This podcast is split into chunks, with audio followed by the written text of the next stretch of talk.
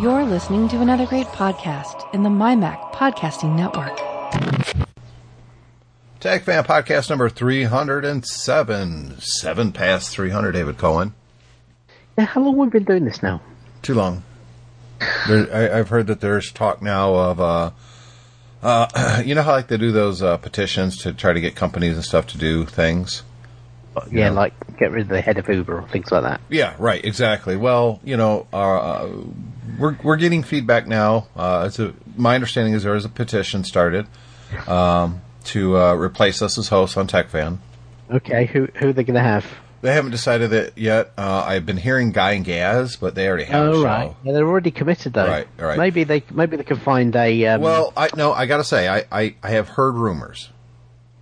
Brooke and Alexander. oh yeah, So my daughter, your son, they still get that U.S. Brit thing going on. That's Um, right, yeah. But they get the female perspective. Yeah. Um, and um, you know, kind of teenagers they probably get um, a lot more uh, intelligence than they get out of us. Especially if they, you know, started streaming on UStream and YouTube and Facebook and, you know. That's what that's what all the kids do nowadays. Yeah, got to get like the it. clicks. Got to get the ads. So I don't know if you can hear any difference, but I'm actually going through uh, VPN.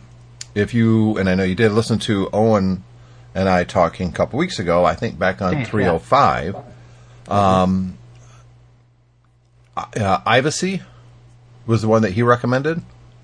Yeah, I'm using that right now. are you finding it? Uh, pretty good, to be honest. I haven't had any issues. I've noticed that it's uh, a little bit slower than I would prefer uh, downloading a couple TV shows, Yeah. but streaming doesn't seem to be any issue. Uh, VoIP, what we're doing right now, doesn't seem to be any issues. Most of the time, I forget that it's even running. Uh, it doesn't cause any problems, except it does cause problems with Netflix. I go into Netflix, I can browse. As soon as I start watching something, I get this weird dialogue popping up. And uh, so then I have to turn off Ivacy. Netflix are wise to people using the whole VPN thing to uh, try and get around some of their barriers. Yeah, there are content Uh. restrictions, i.e., where you live. Yeah. Which So I see Ivacy are based in Singapore. So you presumably that means you don't have to worry about them being served with a uh, U.S. security letter, meaning they can turn over your details if they decide to. well, they don't keep them. Yeah. That's their whole thing is they do not keep details on anybody. So Yep. I guess guess the feds love to it the old-fashioned way, which is to plant a mole inside the company and get the stuff that way, and they're not going to do that for uh, for us. no, no, yeah, yeah, it's not going to happen. So hey, look. Tim Tim Torrance in Game of Thrones again. yeah. Wait, is, doesn't he Call have an the H- Justice Department. doesn't he have an HBO subscription? That's not the point. so we do have a uh, wiki trolling coming up later in the show, and I'll be honest with you, I don't know anything about it because David picked it this week. So I've got the page loaded. I know what the subject is, but I haven't read a thing about it. So Okay, I shall spill the beans. yeah, well, uh, it'll be fun. Um, we started recording a little bit later because we got a a persistent buzz. We couldn't figure out what it is. I unplugged everything. Could not figure it out, and it was it, obviously the last thing I did was the culprit, and it was two USB chargers plugged into a power strip that's usually powering up uh, iPads and stuff like that. But they were touching in the in the power strip. The two well, one's for a, an iPad, one's the old iPhone one, the little square thing. And they were just touching enough where it was causing audio interference that you cannot hear unless it's over a microphone. Yeah. The um, the tech equivalent of crossing the streams. Yep. Um, they, I, I think we forget. We're so used to plugging in these chargers and then get. I mean, the, my iPhone seven charges incredibly quickly. Yeah, so I've is got- mine. I've got a Well, my 2.4 six- inch travel charger I use with it, and yeah, I can plug it in, and within about 40 minutes, it'll go from zero to 50%. I mean, it's really, really quick. Yep. But but we forget how many electrons are whizzing around these things. It's a you know, lot. we kind of plug in, plug it in, and we're used to it working, and most of the time things don't blow up, and we just we we forget that we are putting colossal amounts of energy in very small space in a very quick amount of time. It's no wonder that we get interference every now and again. It's kind of amazing that we don't get it as more than, and we can't even hear it sometimes. You know, it's it's inaudible to us. Yeah. Uh, I'm checking something here because I wanted to. Uh, that's what I want. There we go. Um, is this it? I want to check. No, that's not it. If that's for me, I'm not here, please. I don't want to. I don't. I just don't feel like talking to him. I, I don't want to talk to him either. Uh, wow. Yeah. I don't know who it that's, is. That's just kind of rude, David. Yeah. Now they've left now a message. left me a message. Uh, I'm going to send this uh, over to you so we can discuss it intelligently. So, a few weeks now, I've been talking about replacing my stereo in the Sequoia. You have. And I, you know, I finally did it. It's installed. It's done. The subwoofer and the amp is done. That's installed, uh, and everything is actually working very well. Uh, Cool. The biggest reason now it's an 07 Sequoia. It's in beautiful condition. David, you get to see it in a couple weeks and hear it. And I, I just wanted Bluetooth. That was the big thing. When you drive as much as I do, about 70 miles a day when I'm working, so five days a week, I'm driving at least 70 miles. Um, you kind of want to be able to answer the phone without taking your hands off the wheel, uh, keep looking at the road ahead, that sort of thing. Kind of important, I think. Yeah, definitely. And so Bluetooth was one of the driving factors. Now the stereo that was in there was actually a pretty good Pioneer. It's a Toyota branded Pioneer one, but it was Pioneer. Um, there was things about it that I actually like more than my replacement. Like I could adjust the angle of the faceplate, which was I, now that I can't do that, I kind of miss that. Um, so I like that part. And of course, being the custom stereo, there's a chance that you're going to lose your steering wheel controls. Mm-hmm. Up, down, volume up, down, and then source button. Going between the different sources, between CD or AM, FM, that sort of thing. So what I settled on, and it is installed now, it's a JVC DVD receiver. It's a KW dash V230BT. Now, I'll put a link in here, and, and the link is going to go to the Crutchfield website. Now, Crutchfield, for those who don't remember or weren't old enough, way, way, way back in the day, was a mail catalog. Um, uh, when I say mail, I mean postal. Not, you know, hey, look Yeah. at me, I'm a mail catalog. Um, that's because that'd just be weird. Yeah. And I probably wouldn't get a male catalog.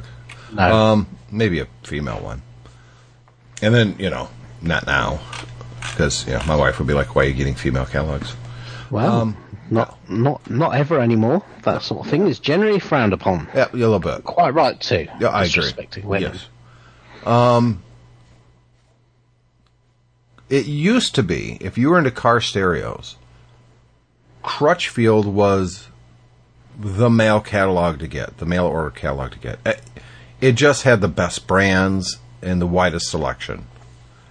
And they were renowned for if you had a problem with installation or something, calling them and they would just get it taken care of. They'd help you right on the phone. So I had no idea that they were still around and actually as popular as they, ever were then, my understanding is. And their website is fantastic. The first thing you do when you go there and start looking for, say, in a car stereo is put in what vehicle you have. And it's very, very specific. Now, in mine, there's basically, I've got the limited, but there's four l- different systems in the limited. Right. So I choose the one I've got, and it will show me what will fit in my car, either speakers or decks or what have you. I think that's, That's what a- you want. That's a, isn't that just so useful? Well, it's, you're more likely to get people to buy something if you make it super easy to buy the right thing. Particularly if it's something that's going to involve ripping apart your car dashboard to fit it. eBay does the same thing, believe it or not. Yeah. Yep. So I was like, oh, look I always I always worry about eBay though. Sometimes some of their product specifics, when I'm listing stuff, they'll they'll prompt me for product specifics, and then they'll they'll tell me what they think I've given it, and then then it won't be right, and then I end up having to put in my description. Please ignore the product specifics; they're not quite right. Um, I I trust I trust a, a dealer who's got experience rather than eBay more. Oh, absolutely, no question. But I don't know if Crutchfield sends international or not, so that's why I threw that out there. Yeah. So I ordered this through Crutchfield. It was two thirty nine, two hundred thirty nine dollars, which isn't inexpensive. And mine was a uh, remanufactured one. I.e., Right. someone bought it, didn't work for them for whatever reason. They sent it back to, and then JVC reconditions it to make sure that there's no scratches, that everything works. And then a company like Crutchfield gets those, and then they sell them at a discounted We've, price. we've we've talked about refurbished Apple stuff before. I have to say, buying refurbished is one of my famous fa- favorite things to do. And for those who think, oh, Yeah. I don't want to buy a used one, that's not really what refurbished means. No, It, it, it could have been something that was damaged in shipping. It could have been uh, sent to someone, and when they got it, they realized, oh, this is a double din. I've got a single din. This isn't going to work. So they'll send it back after they've opened the box. So there's a lot of different reasons something may be refurbished. But the biggest, to me, plus of a refurbished is the company that manufactures this item or a subsidiary of that company or a paid contractor will physically inspect it. They will physically test it. They have to certify it according to the manufacturer before it will go back out. Yeah, So a human actually did something with it to verify that it's okay. and and the thing is as well, anybody selling you stuff refurbished, if it's manufacturer or dealer refurbished, if the, you know you, the, what most people are worried about particularly is either things missing from the box, Right. or accessories or something, or alternatively physical damage to the unit. Yes. Now they will, uh, um, unless it's somebody who just kind of is refurbishing it themselves in their garage, yeah, they will always tell you.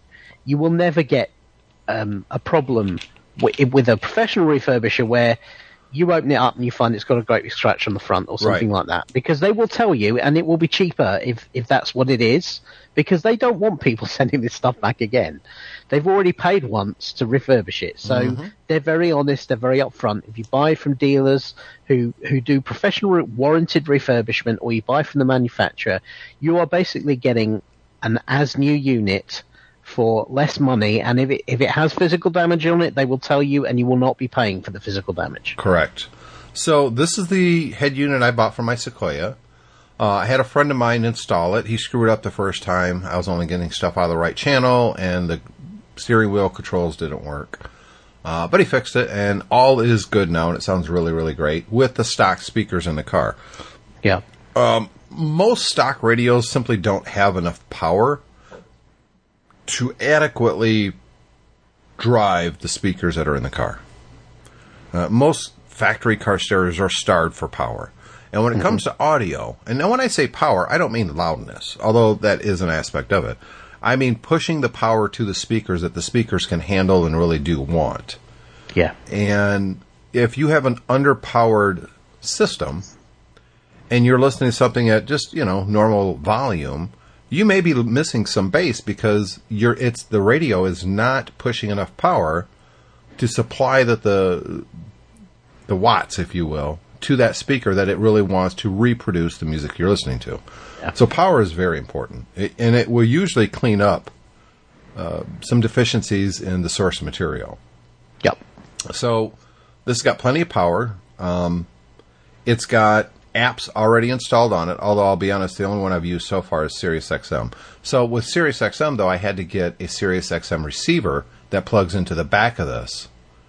I you don't see anything; it's no difference, but it basically turns it on and it yeah. connects it's to an antenna. Kind of a DRM deal, isn't it? It allows it to receive and decode the signal. yeah, yeah. Well, it's a receiver itself, so. Yeah, So SiriusXM, uh, and it works fine. Uh, I usually use it with either Bluetooth audio or the iPod because it's got a big screen that says iPod on it. But it's got Pandora, it's got iHeartRadio, it's got Spotify. It works with Android. It works with iPod. You can plug a uh, a USB stick into it with music on it. It will read that and use it. It does have a CD player. It also has a DVD player built in, so I can literally put a DVD in it and have a movie play right there. And and it looks like you could also play movie off USB too. So Yes. this is pretty cool. Uh, it does support backup camera, which I'm going to eventually get. Uh, that's pretty easy. With the backup camera, it, it literally installs uh, as a license plate bracket. And then there's just a couple wires. One goes all the way to the head unit, and the other one is for power for the camera, and you tie it into your brake light. So when you put it in reverse, or I'm sorry, you tie it into your reverse lights, not your brake Reverse light. light, yeah. So when you put it in reverse, it powers the camera. The head unit goes, "Oh, I've got power to the camera. I'm going to show that. I'm going to switch over to that app because at the end of the day, that's all it is. It's an app." And now your screen is your backup camera. You see what's behind you. Yeah. So I'm really happy with it so far. If I had any complaints, it's not bright enough, which was just the opposite of the last head unit I had in the Honda, which was way too bright. I couldn't dim it down, and at night it was blinding me. Uh, but I haven't driven at night with this head unit. But during the day, I'm sitting in the driver's seat. I look at the radio. I want it to be about 75% brighter than it is. And maybe that's just because you're used to the very bright thing in the Honda. No, uh, it's because you're a little bit of a distance away because it's a big vehicle. Right. and it's just not. The blacks aren't black; they're more grayish. Um, it's just kind of not a great screen. Is really what I think, and I we're probably a bit spoilt because we're Well, yeah. staring at, at laptop screens and iPod iPads all day, Mm-hmm. uh, and um, obviously they have very nice screens.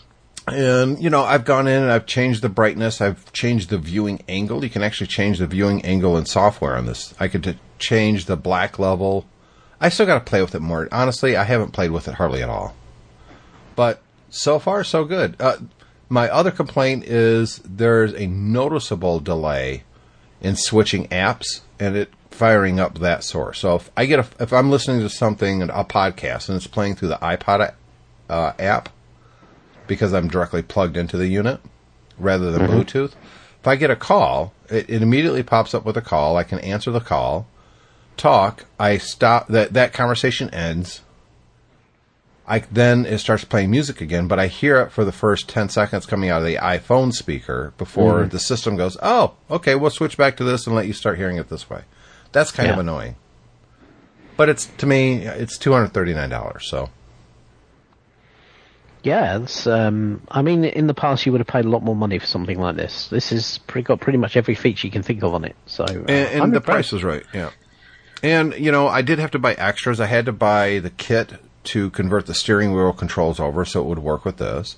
Like I said, I did have to buy the Sirius XM receiver, uh, and it comes with a dash kit according to the vehicle that you say it's going to go into. And part of the dash kit is also the wiring harness, which will convert what's stock in the vehicle over to this vehicle. Uh, even so, there was it was still kind of confusing for the guy that I had installing it, and it took a little while, but the job got done. It's in the car. I'm happy. Excellent. So there is the update to the car stereo, and you could give your opinion on it when you see it in a couple weeks. I look forward to that. So, It's going to be good. so I've got something else, but let's uh, save that for a little bit later in the show. What's going on with you, David? What's going on with me? I'm um, busy working on my presentation for MacStock. Yeah. So that's coming together nicely now. Um, I have um, a new device on the way to me, which I'm looking forward to, which is a drone. A drone. Now, do you have any experience at flying drones or anything? Well, I, I bought I bought the cheap ones before. You know, they're kind of the well, I've had a few. They started with those little helicopters you used to be able to get. Yeah. You know, the the little the the tiny little foam ones with a kind of an infrared control. Um, and yeah, I've flown a few of the of the kind of the sub one hundred dollar drones in the past. Not very well. These are the ones that normally take a little bit of stabilization and everything to get working. Sure. Um, and uh, yeah, really not. Yeah, everything is directly controlled. So um, over a, a remote that's tends not to be well calibrated. So they're fun, but they really are kind of hard work to to do anything useful with them. And I know you'll see guys on on YouTube who who are wizards with these things and can make them kind of loops and all of that. Me, not so much. I tend to find that I can play with them for about 30, 40 minutes between, you know, obviously recharging regularly until eventually I, I hit it on something and I break a prop and it kind of is over. It's like, Right. okay, I'm going to put it away now.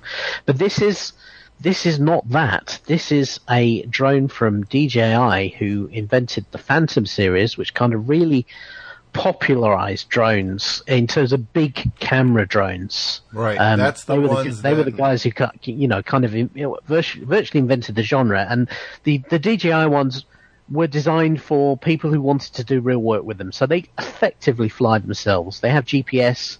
They're completely autonomously stabilized. You take these things up in the air and you'd let go of the controls and it hovers there rock solid. They have gimbal cameras on, uh, and if you watch these, uh, you know, these kind of helicopter style shots that most reality TV and stuff in have, have nowadays, it's all done with these types of drones. Yep. Um, and those things are, uh, you know, they're, bearing in mind they, they go in the media industry, they're, they're, they're um, remarkably cheap for what they are because in the past you used to have high, hire helicopters to do this, but they're still, you know, a couple of thousand dollars, something like that. So DJI have been pushing themselves down into the consumer market recently and they launched a drone just over a year ago called the Mavic Pro, which was a small fold up drone and it was a massive hit.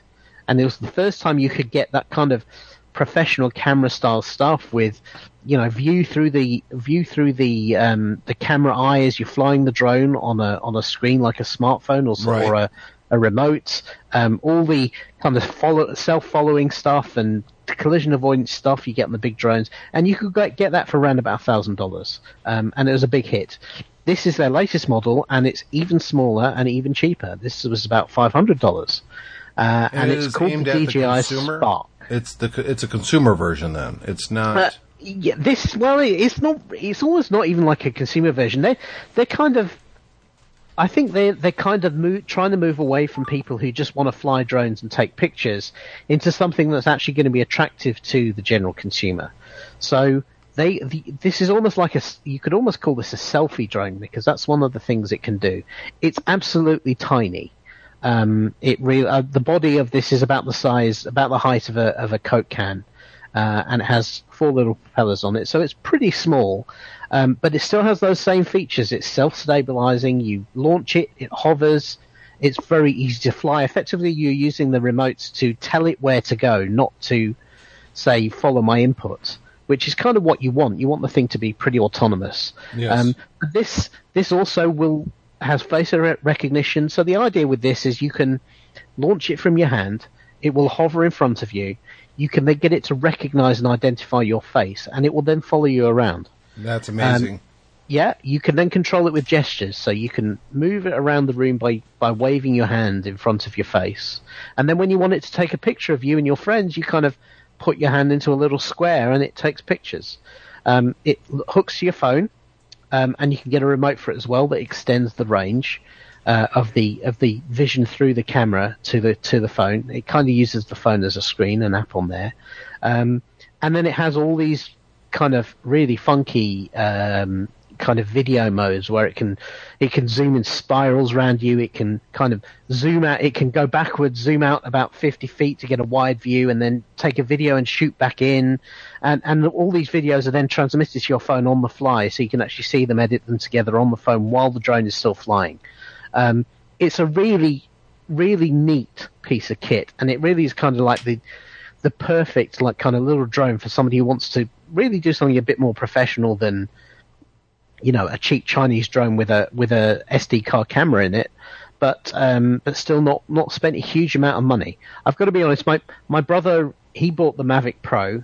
Um, he actually got it bought for him through work because he's in PR and they were using it for some PR shots. And and he sent me some video of him shooting his kids and around the house, and it was just it was jaw dropping it was absolutely jaw dropping this stuff. And I immediately said to him, said, oh, I want to get one of these, but I can't afford them. So he kind of told me when this one was launched. Um, and he's getting one too. And so he said, oh, I'll, I'll place an order for you and you can get it. So this is, this is kind of, kind of my, um, you know, my, my treat for the year really, because this is really something I, otherwise I wouldn't have ever gone out and bought. Mm-hmm. Um, and, uh, you know, I, I say that, um, I just want to give a shout out actually, because we have a new listener, Tim Yeah. a gentleman who's a friend of my mother's called Randall. And uh, So what Randall's been now. doing is he, he listens to the show, he he helps he hears me share all these personal insights into my tech and my life and the things I've been up to and everything, and then he passes on to my mother, so she knows more about me than Then you think, yeah. than I think she does. Right. And so I get, you know, oh, I hear you went to see Wonder Woman last week. Oh, I, you know, oh, I hear Alexander's been doing this, and so I want to shout, shout give Randall a shout out and a hello. Hey, Thanks very Randall. much for listening, Randall. He's a very big fan. so nice, nice to to hear about that, Randall. yeah, Welcome to Tech. and, Fan. um, and so yeah, Ra- Randall, you can tell tell Mum all about the drone. That's awesome. Yeah. So so yeah, this is um, this, yeah, it's gonna be fun. I hopefully I'm gonna get it in the next week or so. So um, I'm looking forward to uh, to having to play around with that. I kind of I really wish I'd had it when we were on the cruise ship Oh, sure, absolutely. because 'cause that, would would've have been amazing. to have the drone following me on the cruise ship. Of course, it would might have been even more amazing to see it, you know, run out of battery and plunge Well, into the sea. You know what? and- We were walking along one day on one of the top decks and near the sports deck, and uh, I saw this basketball go flying straight over this very high net out into the sea and splash into the water. And I couldn't resist. I immediately shouted, "Wilson!" yeah, you have to. I think it's a law that you have to do that. so you got you're going to get something else when you're here in the U.S. Uh, during MacStock. I am. Yeah. You're, Um, you're going to get the 10.5 inch iPad Pro, which, you know, when we talked about WWDC and all the announcements, we were a little critical on quite a bit of it. But you said right then, uh, I got an email from you or a text from you Yeah. that you want that new iPad Pro. Well, yeah. I had the I had the 12.9 Pro, which I really liked, but it was too big for me. Um, it was too big and too heavy. It was like carrying another laptop around with me, and um, much as I liked it, that was just too much. And that's one of the I'm- reasons I never really considered it because I looked at it in a store, picked it up, and I thought, well, for what I'm using my iPad for, I would love the power and the screen and all that. This it's too big.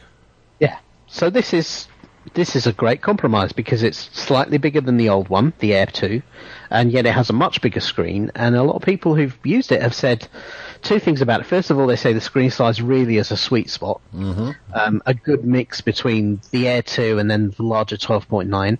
And secondly, it looks like Apple's really hit it out the park with the technology in this iPad. Uh, and it's going to really come alive with universally adored it. Yeah, iOS 11 is really going to take advantage of this new iPad as well. Yeah. So I I look forward to hearing what you think of it. Well, if only we had somebody else on the podcast who has one and could share their thoughts. Yeah, I did get one. Uh, I got the Wi-Fi 256 version.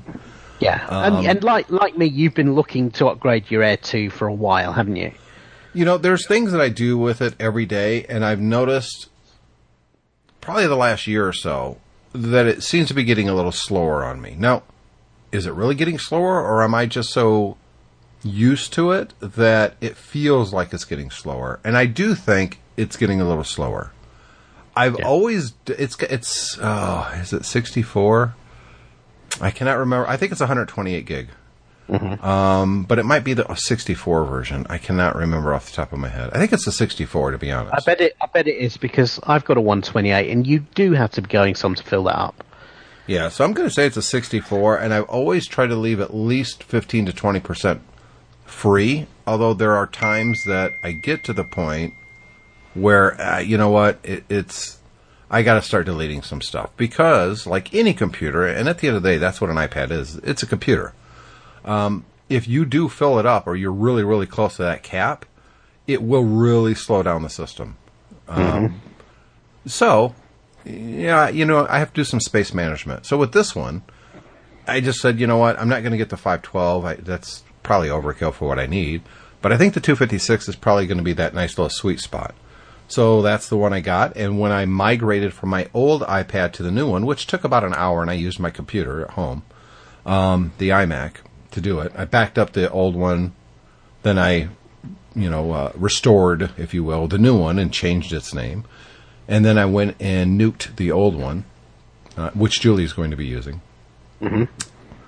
It was flawless. There was, it, it, it was like using my old iPad again, except the screen is amazing.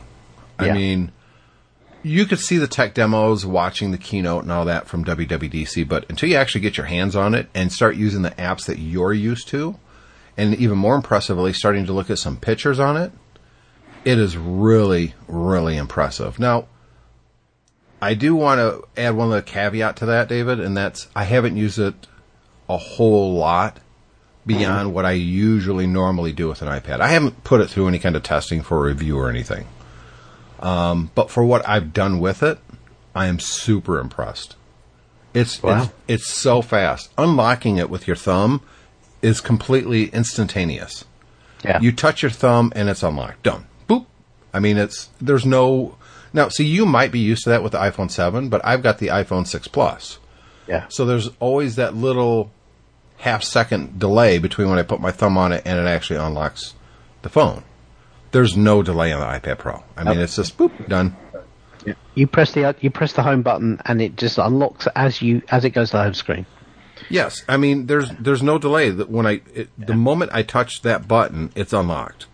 Yeah. I almost don't get to see my lock screen. It's so fast. Mm-hmm. Um, but more importantly to me is uh, quite and and I talked about this before is the refresh rate on that screen.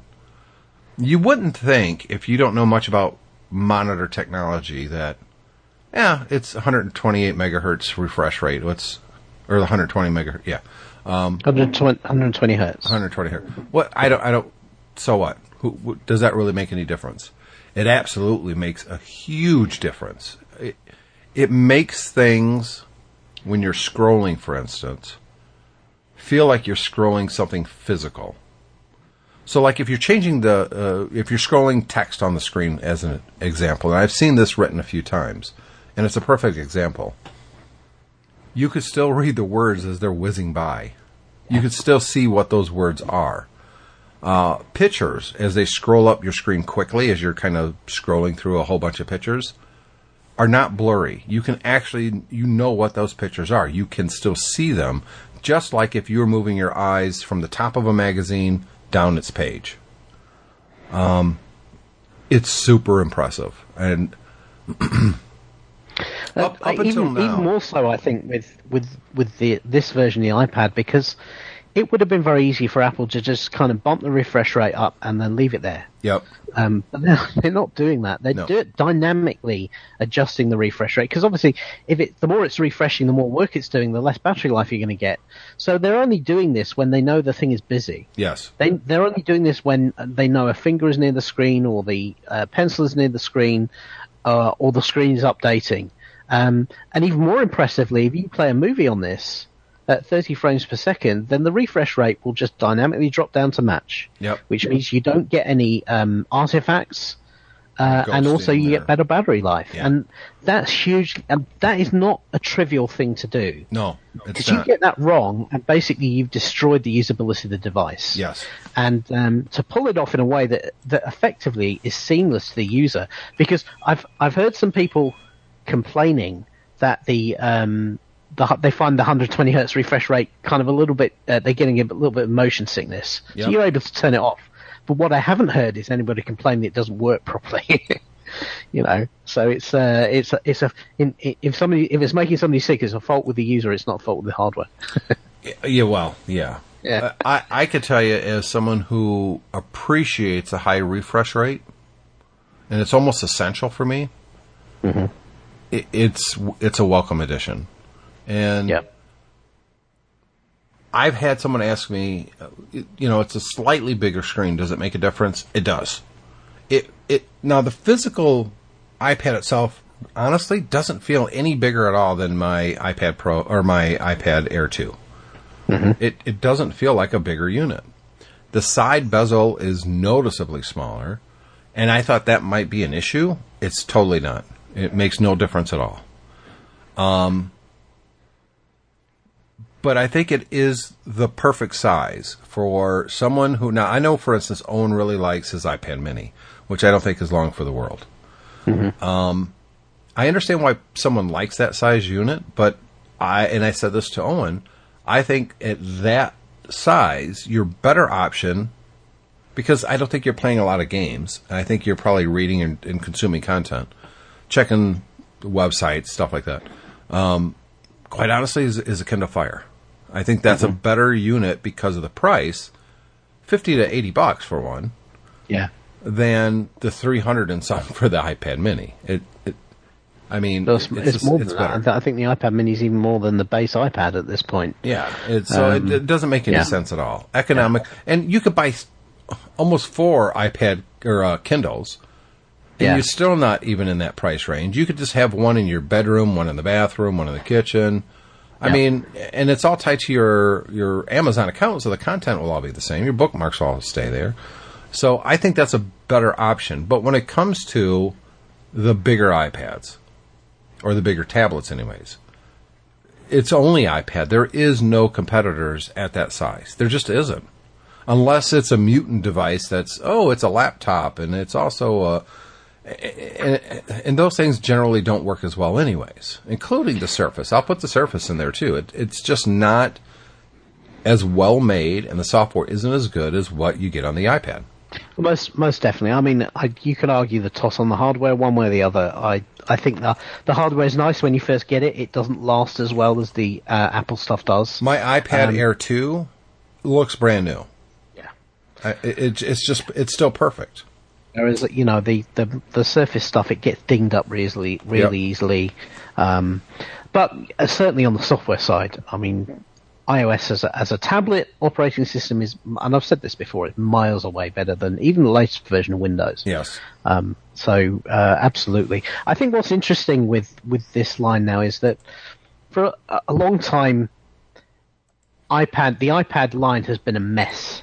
You know, there are too many models. It was too hard to differentiate between them. There was lots of incremental updates and everything like this. They have now moved to a, a, a much cleaner thing, kind of like the Mac laptops used to be, which is you have a, a base model that's affordably priced. It's still more expensive than the rest of the market, but it's worth it. Yep. And then you have clear pro models with clear pro features that are, are, are not just marketing pro features, but actually make sense to professionals who are going to do stuff on this. It makes sense to people who are going to be drawing on it with a pencil or doing video editing on it or photo- photography on it and that sort of thing to have high res, high res, uh, high refresh screens. And let's be clear, I mean, you were talking about the difference between the, the mini and the regular iPad here.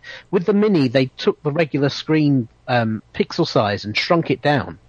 The actual, they didn't make the screen smaller in terms of fewer pixels. They just made the pixels themselves smaller. Yep. This is not the same. No. They've made the screen, uh, it's gone from 9.7 to 10.5 inches, but those extra inches are reflected in extra pixels around the edge. So the screen is actually physically bigger. Well, I, It's not, I not, not, they've not just blown up the old screen and made it made it larger, but they've Right. actually added more pixels in that. well, I've opened up web pages side by side now on the two units, the iPad Air 2 and the iPad Pro. Yeah. It's it, you see more, you see more, which is what you want. You don't Yes. don't just want. Uh, and but the I want to see more without a 12 inch screen and Yeah. sitting on in my hands when I'm you know getting ready to go to bed or something. The, the, the 12 inch iPad is, uh, and, and I think the 12.9 inch iPad will come into its own with iOS 11 because there are so many improvements in multitasking uh, and functionality in iOS content 11. creation Um, tool. Yeah, the the the, the 12.9 inch is for somebody who wants to get rid of their laptop completely and only carry one device. Right. uh, and it's perfect for that. But the the thing is, if you if you're carrying a computer anyway, and many of us are, and you still want to have a, a, a tablet with you, then the uh, the 10.5 is perfect. So, for those wondering, I did not get the smart keyboard uh, because I, I, I'm never going to use a keyboard with it. I'm just not. Uh, That's not what I use this device for. If I was still traveling and stuff all the time, uh, maybe. And I also did not get the Apple Pencil. Number one, I think it's cost prohibitive. And number two, I'm not an artist. So Yeah. there's no reason for me to have the Apple Pencil. I would love to play with one, but quite frankly, it, it's superfluous for me. I, I don't need it. Now, so here's a question: Do you feel? You, I presume you have to fill in a lot of paperwork in your job. Would you see yourself using a, a 10.5 inch iPad and Apple Pencil for filling in papers and getting people to sign stuff? No, No, no, because it, it doesn't work that way for what I do. right? If there was a software solution for the type of paperwork that I have to do, maybe. Um, but it would just be really hard to. You have to change the paperwork on the fly when you're selling cars. right. Uh, you present someone with an offer, and they look at it and they go, "Well, I want the running boards." So you quickly scribble, add six fifty for running boards, circle it. You have them initial that. Can you do, do all that on an iPad? Yes. It's just not as easy as paper. Right. Um, hey, can I have a copy of that to take home? Well, yeah, let me print another one. You know what I mean? Mm-hmm. So, no, not really. But I can see that eventually happening in many, many industries, including my own. Let's uh let's take a quick break here from our content, David, and uh, encourage those who are listening to send us some feedback. We love feedback. It's real easy to do so. Simply sending an email to the show at techfanpodcast.com. You can also send us uh, messages on Twitter or Facebook. On Twitter, we are TechFan Podcast, and on Twitter, it's or on uh, Facebook, it's just do a search for TechFan Podcast. You'll find it.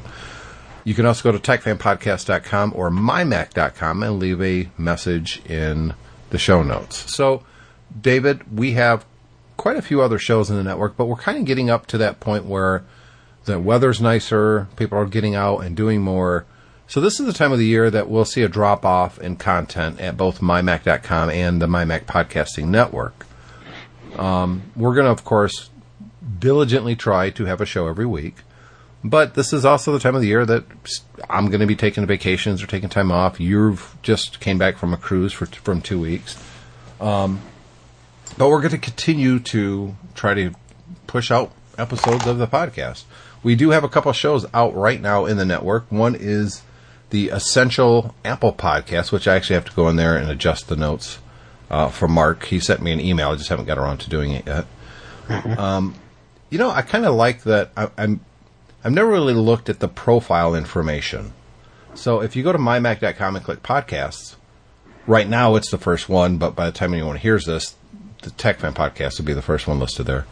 But for Mark, it shows his bio information. It says, Mark's a guy who lives in a shack by the sea in far western England. Binge watches Netflix series in between reviewing tech and Mac related goodies.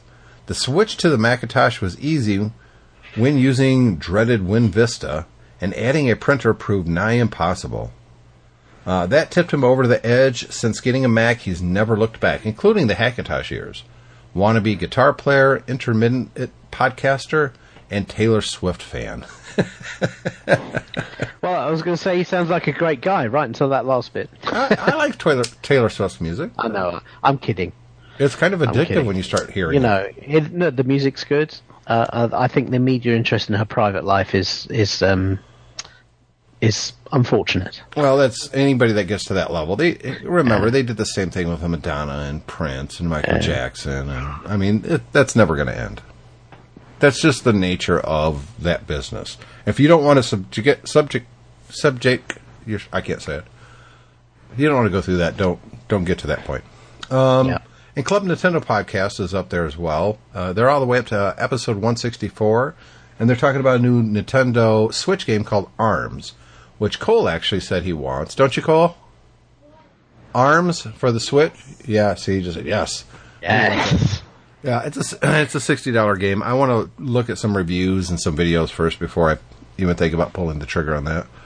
Um, My uh, yeah, Alexander is very interested in the Switch. Uh, it's took- it's a fantastic. Talks about a lot. The problem is, yeah, well, at the moment, he, even if I wanted to get him one, I couldn't because you can't get them anywhere. So You could if you come to the when you come to the U.S. They're they're plentiful and in stores.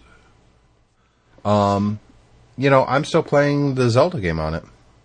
uh-huh. Uh, and on the 30th of this month, they released their first uh, DLC pack for it. It's twenty dollars. I'm gonna have to buy it twice: one for the Wii U for Cole, and then one for me. So there's forty bucks again. But it is a really good system, and the more I play Zelda, which has been what six weeks now, uh, two months, I don't even know. It might be one of the very best video games I've ever played. And Wow. for for me to say that, David, is really is saying something. I haven't touched the PS4 or the Xbox One. I've barely even touched my retro RetroPie stuff since I've got this and got into Zelda. If I've got an hour of free time that I could play a game, guess what I'm picking up? It, there, I don't even it's I don't even think about it. I haven't touched hardly any of my iOS games. I, there's a couple that I play once a day, maybe twice a day for five minutes at a time, and put them away. But other than that, it's all about Zelda. It's that good. It's that immersive. It's that fun. wow. So, that's what's going on in the MyMac Podcasting Network. Check it out. Uh, if you're looking for new content to listen to on your commute or when you're taking the dog for a walk in the morning, good stuff out there. But we do want to take a moment and thank our sponsor, MacSales.com, OWC. David, they've already got RAM for the brand new 27 inch iMac with a Retina 5K display, the one that Apple just released. They've Yep. already got RAM out there. And it's at least 60% less expensive than if you just get it through Apple when you order your iMac. Well, you know what? You've got to bite through Apple though, because you've got to support that company. Yeah. They're going to go under without You're that. go under. You can get a 32 gig kit, which is four eight gigabyte chips, for two hundred and ninety two dollars. If you want to max that thing out, now Apple says it maxes out at 32. That's not true. OWC did the testing. They've got. Uh, they know for a fact that you can get 64 gigs on it. So that would be four 16 gigabyte chips for 599, 600 bucks. The same amount of RAM from Apple is going to be well over a grand. Wow, So, yeah. that's a huge saving. Huge and really, throwing. I mean, if you've got a new computer like that, it's going to seem fast anyway. But throw a pile of RAM in there, and then you've set that thing up for years. Exactly. That's exactly right. You when you get a computer, I always tell people get as much RAM as you can possibly afford to put in there because it's gonna make it's gonna make a huge amount of difference. But don't get the RAM from Apple. Apple has historically um, charged way more for RAM than what I think is conscionable. Uh, it, it, it it's it's not even a. I don't even think it's just an opinion. I, I think it's a fact. No, it is. It's basically it's like it's like buying a drink at the hotel bar. You know you're going to get ripped off. Exactly. That's- Just go down to the business model. 7 Eleven and get a, a 40. Yeah, Keep it in the exactly. bag and drink it on the stoop. Um, Yeah. So, I mean, 64 gigs in a 27 inch iMac with that 5K screen. That thing will last you years and years and years. It's going to be so fast. You're going to be able to do so many things at one time. You can have 50 different applications over, and this machine is just not going to slow down. So, we want to thank uh, OWC and MacSales.com for sponsoring TechFan this week. Make sure you guys are following them on Twitter. Uh, anytime I post the show notes uh, or you know a link that the show is live, I also put in there sponsored by uh, Sales and OWC. Click those links in the Twitter feed and as well Facebook, and uh, follow them because they've got good information. They're not just trying to sell you something every time either. You know, they've got the blog. They're commenting on what's going on in the tech industry. It's good stuff. So uh, Yeah. we want to thank them. And David's finally going to see the headquarters when uh, MaxDoc comes around here in just a couple week, more weeks. Uh, David, let's jump right in uh, to a couple other things. I mean, we're already coming up on the 50 minute mark. So I think Mm-hmm. we're going to have to push a couple of these for. Yeah, they're not. week. None of them are time critical. No. So, um, Although, go although, I- well, no, one thing I right. did want to say, and I'm surprised that I saw you put this in here because I, you know, I'm a, I'm a video game enthusiast. I have been since I was seven years old, so for 40 years. Um, a machine learning system got the highest possible score on the random Miss Pac-Man for the Atari 2600. That just that's so fantastic. Yeah. Because so anybody who remembers Pac-Man on the old Atari, the original Pac-Man was terrible. It was. I'm not. We, we're talking about for the for the home co- the VCS, the home console. Yeah. So Pac-Man was big in the arcades in the very early 80s, 81, something like that. Uh, and Atari, in their infinite wisdom, they had the VCS with you know great games on it. Um, the biggest. Well, it would basically start the video game console boom, and so they, in their infinite wisdom, decided that they would uh, trash together a Pac-Man game in about two weeks. they Yep. gave the guy the job of doing it, and he pulled it off in the way that uh, not not great execution. However, when Miss Pac-Man came out, they actually did a proper job, and I had Miss Pac-Man for the um, for the VCS, and it really was virtually as good as the arcade game. Yep. Um, you know, in terms of grit, you would you would think the VCS could not do graphics like this, but they did a massively great job. They did. But one of the great things about um, the 2600 um, version of Miss Pac-Man is that it was it wasn't kind of predefined. You couldn't learn the patterns of the ghosts; they Right. were random. It was random. Uh, yeah, and so uh, people over the years, obviously people play it in emulators and that sort of thing nowadays, have been fighting the challenge of getting to the maximum, you know, maxing out the score. In those old games, you could basically get the the highest possible score on Miss Pac-Man, and nobody. I think, well, I think it's been done, but it's really, really hard. Yeah. Um, and yeah, this team basically um, built an AI to do it, and they put a lot, a lot of effort into this. A huge amount of it. You read this story um, that we're going to link to in the show notes, and it's um, it's amazing the uh, the effort they put in. Uh, but they did it, and the AI was managed to beat those random patterns. So it's a computer bidding computer and get the top score. Cool story. I, and you know, Yeah. the story isn't that it got the top score; It's how they did it. it's how they did it. Yep. Yeah.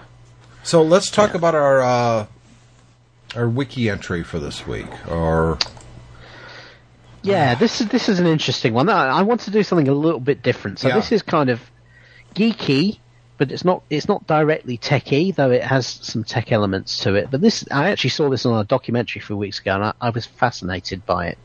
So our entry this week is the Borovsko Bridge. I hope I'm pronouncing it right. probably Uh, not, but for the probably not, majority of our And- audiences, they wouldn't know the difference, anyways. Yeah, I the would. Borovsko Bridge, and and um, take a look at the pictures and, and the, on the Wikipedia link here because it's an amazing thing. You you first see it, and it's a big concrete bridge with a a, a freeway on it that's that runs out uh, over a lake and uh, kind of peters out two thirds of the way over the Right. lake. But there doesn't look to be any way to get on this bridge from the side that's on Yeah. land. Um, and it's so it's really really odd because it's like somebody took a lake and they decided to build a motorway in the middle of it. But the the, the history behind this is that um, this was built. It's actually known locally as the as Hitler's Bridge. because it was Always good built in the um, in the uh, late 30s during the war. Uh, and it was actually started just after, um, just before Germany invaded Czechoslovakia. But Hitler thought it was a great idea. He he wanted to have a, a highway that ran all the way from Germany through all of these territories that um, Gee, that why, Germany had why- conquered. Why would Hitler want that? I think he just wanted to have he well, he was looking for his um, for his empire, um, and obviously you know great for tanks and all of that sort of thing if you need to get to the front. So um, he they took this over and and effectively um, they most they, I think the bridge is actually finished. The freeway on the top was never finished because hey there was a war. Right. Uh, and so, uh, for many years after the war, this thing was kind of stuck there. It was actually finished in the in the in the fifties after the war, but they never actually built the motorway to it. So, because obviously the way you build a freeway is you, you don't kind of build the freeway and then when you get to a, a dip, start building a bridge. You build the bridges and stuff first, and then you run the motorway over the top. So um, the bridge was built and was completed, um, but there was no desire for a freeway, particularly given the fact that Hitler was a big fan, so that probably put a lot of people off. Yeah, I would imagine. yeah. Hey, this Um, is Hitler's bridge. Yeah, let's not finish that. That- Yeah. Okay. Hey, yeah, you know, uh, it's uh, kind of an issue for a lot of people. Yeah, but it was it was built with German design and labour, so um, it was pretty sound. I mean, they say what you want about the Germans, but they know how to build stuff. Oh, yeah. Um, so there it remained in the middle of this forest, um, and what happened is during the late fifties, they needed to build a, re- a reservoir to give Prague drinking water, and um, they looked at what to do about this bridge, which was going to be flooded by the um, by the reservoir, and they looked at getting rid of it, demolishing it. Decided that was too expensive, so they went, "Oh, just hell, we'll just leave it there." Yeah. so um, it's now a bridge that is the actual bridge part is hidden by the the reservoir that sits around it, and so you do have this. It looks like a part of a highway just kind of sitting in the middle of a lake. Uh, it is the uh, a, a true bridge to nowhere. You can't actually go uh, and see this now because the reservoir is supplying water for Prague. Effectively, the whole area is kind of coned off, so you can't go and see it. Um, but I saw, as I say, I saw this documentary which was was looking at all these. It looked at many kind of discontinued or um, kind of lost constructions, uh, and this was one of them. And Yep. uh, it was fascinating. It really is, and it's amazing to see these, these huge arched, very very beautiful looking arch column bridge that's there under the water, and nobody's ever going to see it again. Yeah. Um, it's kind of weird, but uh, yeah, I thought it was interesting, and uh, it's certainly a striking image. And of course, our uh, websites will have a link to the Wikipedia entry because I am with you. I think this is this is pretty cool. I like this. Yeah. This is this Yeah. is neat, and also kind of. You wonder what the aliens would think if they see that. What the heck is that thing doing? Yeah, you can imagine archaeologists coming on upon this site in about you know two hundred thousand years' time after all the history's been lost, and they're thinking, "Well, what were they on about here? There was Why no was, well, maybe they worshipped it." yeah, exactly. Yeah. Maybe there was was there aquatic intelligent life at the time? I don't know. I always think I always think that when I see archaeologists, uh, everything they dig up, you know, they say, "Oh, this must have had religious significance." And I always think, well, maybe it was just somebody's trash trash pit. Yeah, how do you know this wasn't just some crazy dude that decided to build this? Yeah, I mean, yeah. It, so, or or someone just goofing around. It was a school project for a year, and Yeah, Easter Island. maybe- you know. maybe those um, maybe those statues on Easter Island, you know, the big long faces. Maybe Right. there was just some guy who really liked them and, and spent his whole life trying to get them right. Yeah, and just kept messing Uh, up, and I'll start a new one over here. I'll start again with another one. Yeah. So interesting. I, I I like stuff like that. It's, I always find it. I always wish these things were closer by so I can actually go see them. But yeah. yeah, at least we can watch documentaries and Wikipedia, and there's always Funnily cool enough, stuff. yeah, there's a, there's an elevated highway section in the middle of Manchester that actually has something like this on it. It has a um, kind of a, a ramp, an off ramp that they built, and that, that just ends in nothing because they never uh, finished the other bit of it. Uh, it's all kind of laned off, so you can't try and drive down there. Right. But you, you, first time you drive past it, you kind of look at it and think, "What the hell?" So with that, we're going to end this episode of Tech Fan. Uh, we do want to thank again our sponsor, MacSales.com. Thanks to the other shows in the podcasting network that support our show, just like we support their shows. And uh, again, we do welcome your feedback. It's the show at TechFanPodcast.com. David, I'll see you next week. See you then.